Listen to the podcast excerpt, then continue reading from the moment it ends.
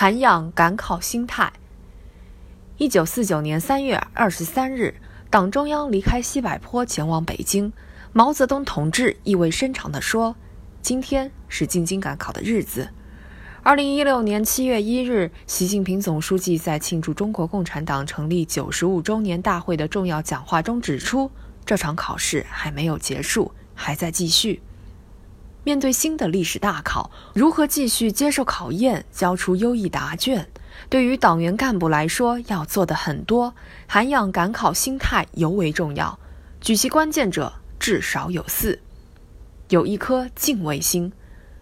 春秋时期，宋国大夫郑考父是己朝元老，在家庙的顶上铸下铭训：一命而履，再命而与，三命而俯，循墙而走，亦莫于敢悔。意味每逢任命总是愈加谨慎，一次提拔要低着头，再次提拔要屈背，三次提拔要弯腰，连走路都靠墙走。古代贤人心存敬畏也如是，更何况党的干部。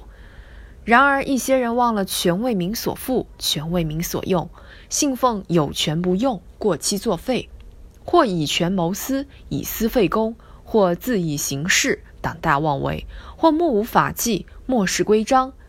心有所畏，才能行有所止。以谦逊谨慎、戒骄戒躁之心做人，以如临深渊、如履薄冰之心用权，以兢兢业业、勤勉守则之心干事，方能无惧于各种风险考验。有一颗奋斗心。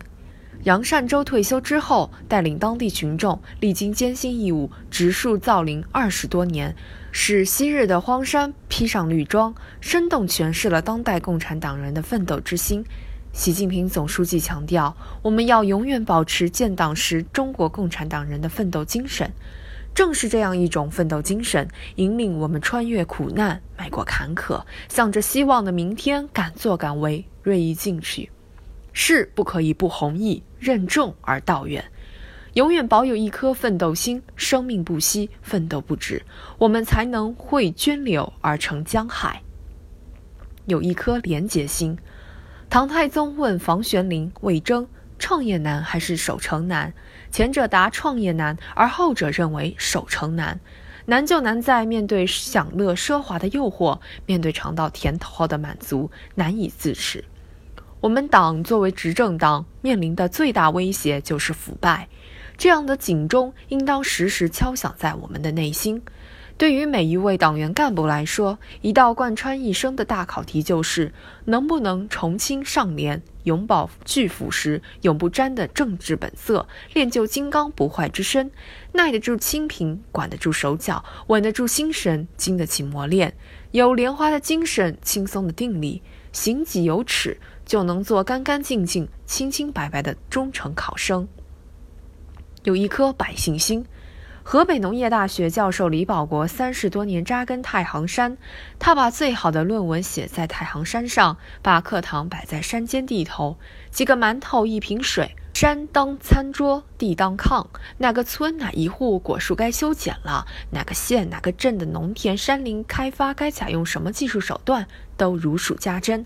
他曾说，我这辈子最过瘾的是干了2件事，一个是把我变成农民，一个是把越来越多的农民变成我。